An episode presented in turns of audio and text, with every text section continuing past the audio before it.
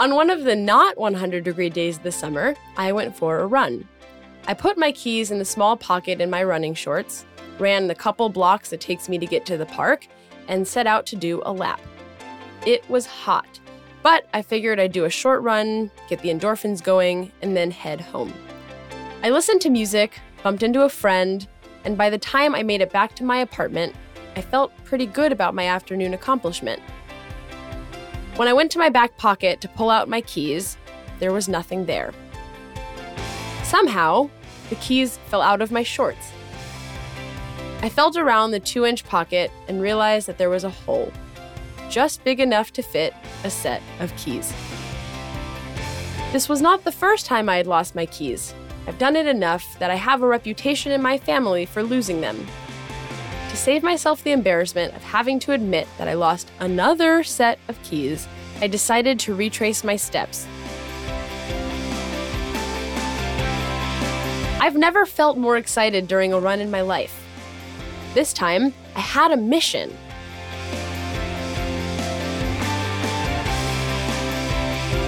That feeling lasted maybe 5 minutes. Once I didn't find the keys quickly, the excitement turned to anger, and the anger turned to sadness over the fact that I set out to do something that I may not actually be able to do. 2 small keys in a park that has thousands of people walking through it. Why did I think I could find them?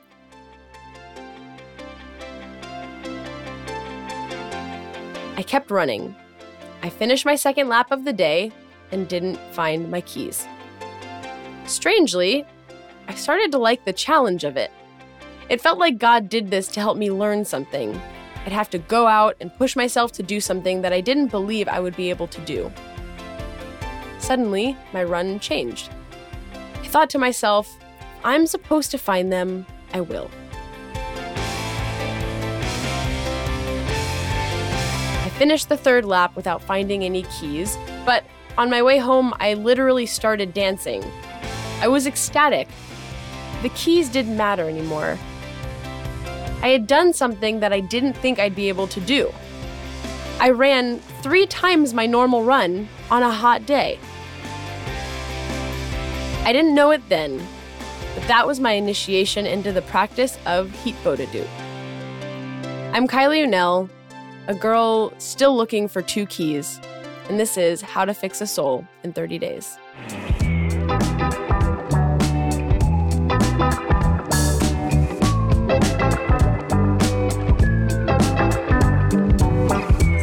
I've made it to Elul week 2. I've done the first half of my work this week, figuring out what Hitbodedut is all about, with my coach, Aliza Klein. Now it's time to do it. As I mentioned in the last episode, there is a popular saying during the month of Elul. The king is in the field. It's a metaphor that I love. Tradition teaches that this month, God is the most available he'll be to his people during the year. He's out there waiting for people to come and find him. The image of a king settling into a field for the day makes me imagine royalty dressing up in a pair of Levi's to go be one with the people. It makes God feel approachable. That for the month of Elul, it is easier to connect than at any other time. When I tried prayer last week, I went directly to a professional who could walk me through a prayer practice. This week, my only guest is God. The king is in the field, and I'm going out to meet him.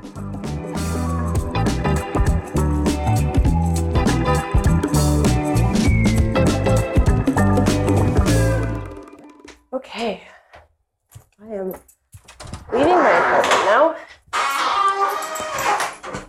My apartment has been left, and the journey is beginning, and I am super nervous. Really nervous. Reminds me why I don't like first dates. Because it really just felt like that, this experience of like, do I wear makeup? Do I not wear makeup? Should I dress up for this? Like, what am I doing? I'm going to go talk to God. What do? What do you wear? I think it has something to do with the fact that this is entirely entering into the unknown. I've never expressly set out to just talk. I've been out to talk to God because I was facing a crisis that I needed help with. But it was just like it had a purpose. It had an end goal. And this has no end goal. And I'm not. That's not how I work just yet. I'm feeling like a mom when she's about to set out with her kids on like a long drive. She's like, okay, you want to the bathroom? Do you have enough water? Do you have everything? That's what it felt like.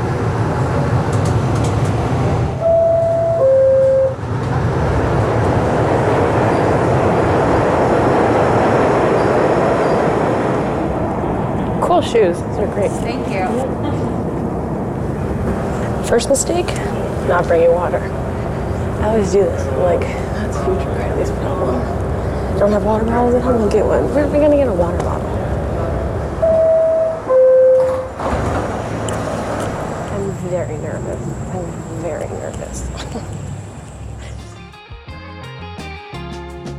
At first, when I got to the park to start my Hitbodedut session, I had no idea what I was doing. I guess this is it. I don't know, am I supposed to start? I don't know, when does it start? Do I just choose when it starts and then it starts? And what I said is gonna happen, what are the rules? This is weird because I do this all the time. I walk around and talk to myself. This is so normal for me. Now it's like a practice. It's not just me talking, it's got a name. I mean, I'm never just talking about like my grocery shopping or mundane, but I'm talking about my experience. And I'm realizing that I don't think of God as being like that present, or at least like having an open ear to that. Why would he want to? It's so boring. I feel like it's me helping myself. And then when I need extra help, I turn to God. But now all of it's God. I want to be more present to this and not nervous. But that's not where I'm at right now. I don't know what to say. I don't feel like I'm talking to God. I feel like I'm talking to myself. It's hot. But it feels... I don't know what I'm saying. I'm just saying words. I feel like I'm supposed to say words. Like, I don't feel like... Oh, there's a dog. I'm walking up a hill and it's sunny.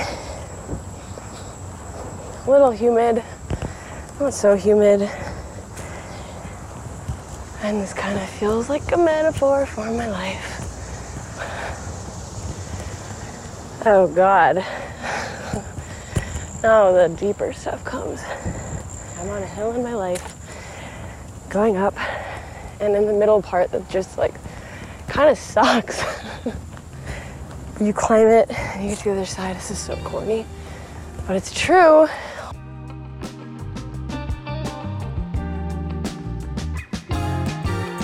Hours later, I started noticing nature, like a lot. Oh, there's an animal. What are you? Is that a gopher? Can't be a beaver, but it looks like a beaver. What? Wait, he's just eating the grass and there's another one. Oh. God, it's crazy how there's so many different kinds of animals. Honestly, I feel like I'm supposed to be talking like I've just done psychedelics or something. I never have. I have no idea what I would sound like if I did, but, whoa, man, animals. Crazy. But it is actually kind of crazy. We all, like, live in this place at the same time. I'm going to cry like, multiple times during this. You bring out one furry animal and it's like, I'm done. What even is the world?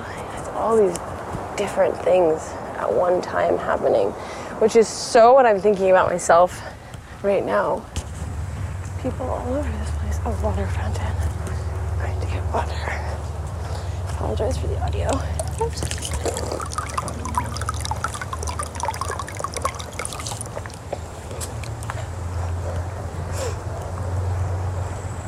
My cousin, Adina told me that,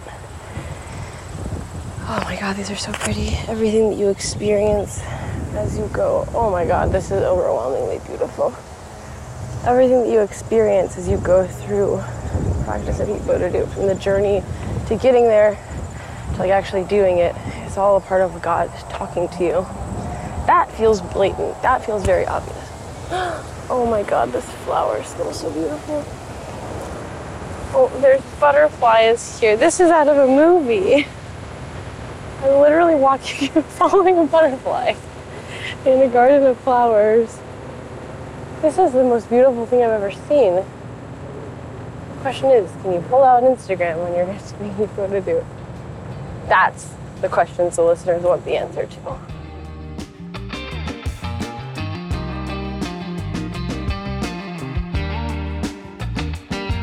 Finally, a breakthrough started to happen.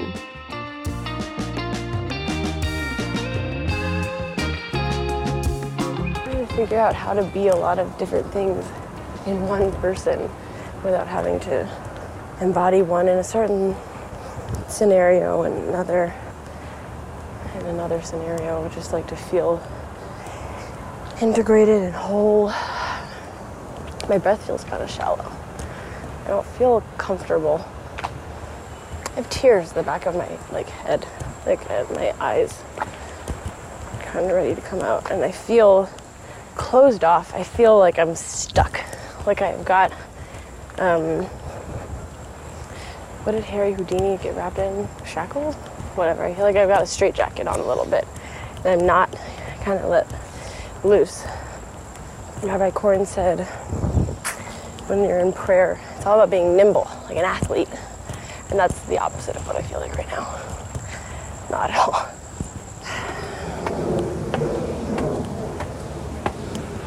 I actually don't feel like I have permission to come to God right now. Why should he care? Is it even a he? No, I don't even think it's a he. Of course not. I don't know. I'm supposed to say because I exist, but I don't feel that deeply. I got off track, and I feel like I came back and I can divert my attention to things that are outside, because it just got too real on the inside. And it's just crazy because I spend most of my time thinking about myself and working on myself and feeling like inadequate and that I need to work on this and that. And suddenly here I have opportunity to, oh my God, another butterfly, just talk like I normally do, and I don't feel like I can. I thought I would be able to do this once and do what I usually do, feel good and be out. But it's really not feeling like that. Oh my gosh. There's trees, they're so tall. I feel like I need a break. But at the same time, I feel like I'm on a roll and should just keep going. I wish this were easier. That's not what I wish. I wish I felt like I have a right to speak. Enough work to be able to say whatever I want, and for it not to be the best thing and the most profound thing or anything, but just anything that I think is okay to be said, but that doesn't feel like it's true. What if somebody doesn't like me because of what I say? I hear that coming out of my mouth and I just think that sounds ridiculous, but I know it's there. I've never thought of the idea that you could just be listening all the time and not be judging me. I honestly don't like that idea. Because at least I have a sense of what to do and what not to do. And I always have a purpose because I always have things to work on. And if I have things to work on, then I have value. That doesn't sound like it's truth. I am over perfection. God, I'm over black and white. I'm so over black and white. I love nature. I like nature. I don't know if I love it. I don't know. I get why I wanted signs from you as a kid. Because you, my friend, are abstract. Of course I put my iPod on shuffle to try and get those two songs to go back to back, or fell in love with a secret because it's like, that I can make sense of. I don't know what you are. And if you're like listening, I'm happy that I was given that as a kid. And I believe my words have an impact.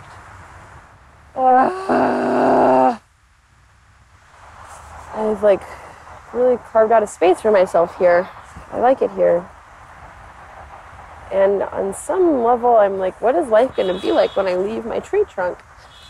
When I walk outside and I'm going to go back into the city or whatever, what's it going to be like? Oh, wow. It feels like that was just a moment in time. Like, that was weird.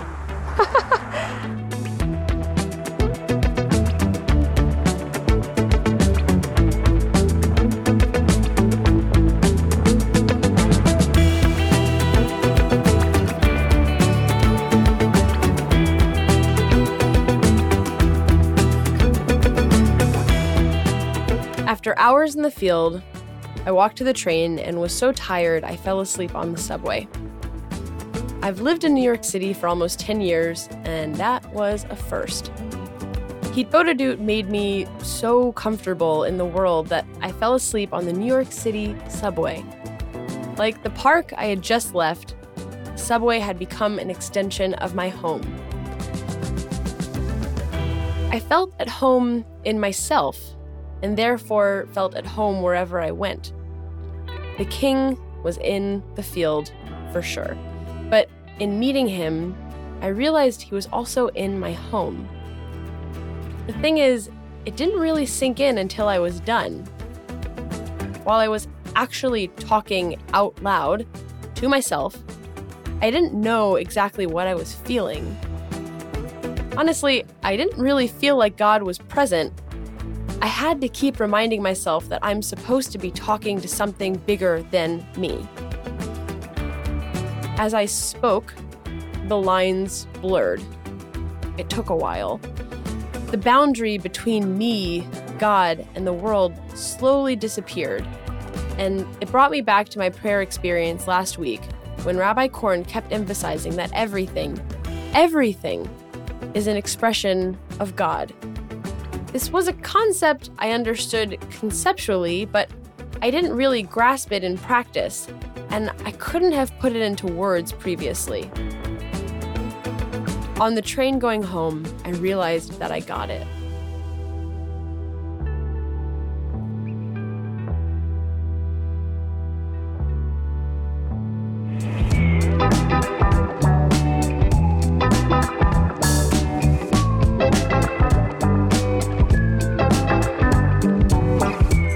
To anybody who wants to try Hitbodedut, practice. Practice, practice, practice. It's probably not going to feel right the first time. It certainly didn't for me. I went out into the park the day before this and just tried to talk. It did not click at all. That was disappointing. However, that said, knowing how hard it was going to be helped me ease into it the second time. I was able to be more relaxed and more committed to a true experience.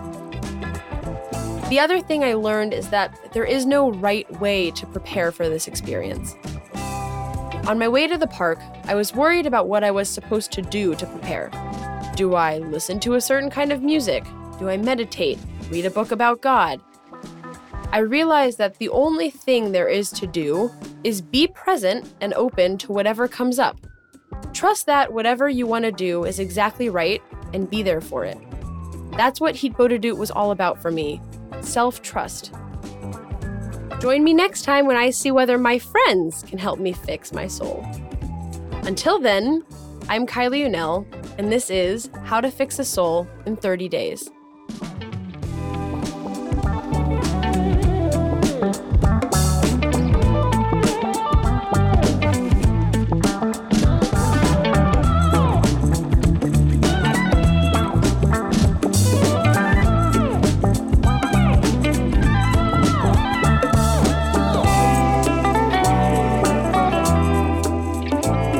to Fix a Soul in 30 Days is brought to you by Tablet Studios and is hosted by me, Kylie O'Neill.